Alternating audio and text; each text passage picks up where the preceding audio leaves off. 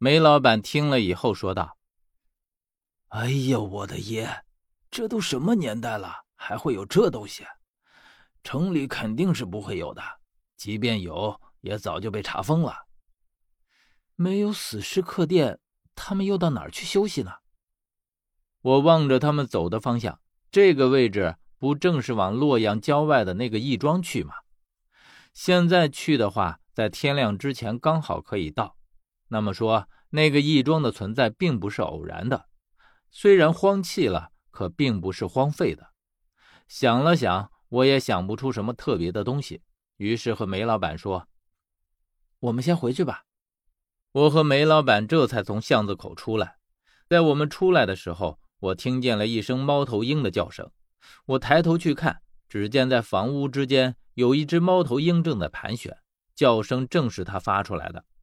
那么刚刚的鸟叫声也应该是它了。而且看到猫头鹰，我总觉得有些不寻常。我正打算和梅老板说，却看到率先走出去的梅老板看着大街的另一头，侧头对我说：“何源，可能坏事了。”我能察觉到梅老板异样的神情，我走到他身边，只见在巷子口的另一边，刚刚过去的这只人都整整齐齐地倒在地上，当然也包括那个我认为是引路人的赶尸人。我见了，心中也不免一阵惊悚。啊，这是怎么回事？梅老板沉着脸说：“可能是因为我们偷看的缘故，越不想惹麻烦，可麻烦却总是自己找上门来。”我望了望夜空中一直在打转的猫头鹰，它始终围着这几具尸体在转，并不想离去。这让我想起了那个三尸扛鼎的传说，整个人不禁打了个冷战。当然，我们目前见到的这个情景还没有到这么恐怖的境地，否则的话，我和梅老板只怕也不能安然地站在这里了。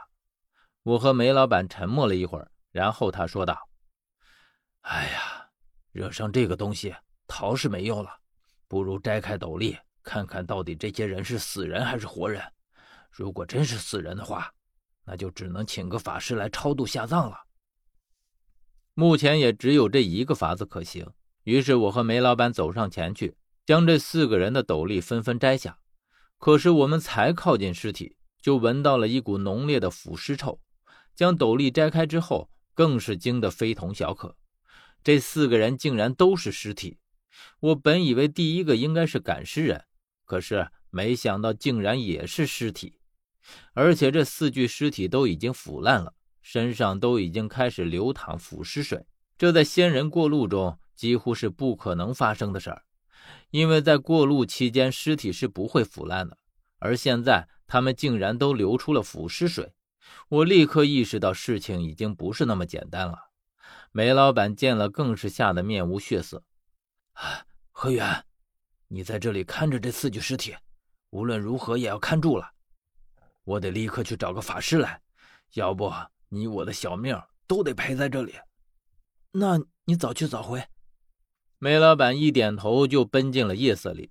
我看着这四具匪夷所思的尸体，猜测着他们究竟是从哪里来的。而我头顶的猫头鹰却从未离去，一直在盘旋着。我看着它，似乎想落下来。但是又因为我站在这里，所以不敢下来。我觉得这个猫头鹰和尸体应该有着莫大的关联，否则在他们过路的时候，我不可能听到猫头鹰的叫声。我越想越觉得蹊跷，这四具尸体无缘无故的跑到这里来干什么？而且还是尸赶尸？难道我没有想对，忽略了什么？这样想着，我重新走到四具尸体面前，想看个究竟。可是这回却发生了异样，我还没靠近尸体，就只见一具尸体摇摇晃晃地站了起来，然后是第二具、第三具、第四具，这四具尸体竟然忽然之间又站了起来，而且迅速排成了一排，而且齐齐地朝我走了过来。我觉得纳闷为什么只是瞬间的功夫，他们又全部都站了起来？我不认为这是因为我身上的死神香的缘故。因为死神香只是在阴气极重的墓里有效，在外面是不会引起起尸的。那么，既然不是我的缘故，就是有人在操纵尸体。而这四具尸体的意图也很明显，就是要攻击我。我身上没有可以辟邪的东西，但是伞兵刀还在，而且我已经试验过将尸体的头颅给整个的割下来。如果手法够准的话，这四具尸体倒也不足为惧。四具尸体缓缓地朝我围过来，我从他们的包围圈中窜出去。最靠近我的一具尸体迅速的朝我扑过来，我灵活的闪开，刚打算下手，可另一具尸体已经来到了我身后，我不得不再次往侧边让开。而也就是在这时候，我发现了一个异样之处，那就是空中的这只猫头鹰一直转来转去，而且而且鸣叫声高低错落。像是在指挥下面的尸体一样，我顿时心里一片清明。这四具尸体之所以会起尸，完全是因为这只猫头鹰的缘故。所谓擒贼先擒王，想对付这四具尸体，还得从这只猫头鹰身上下手。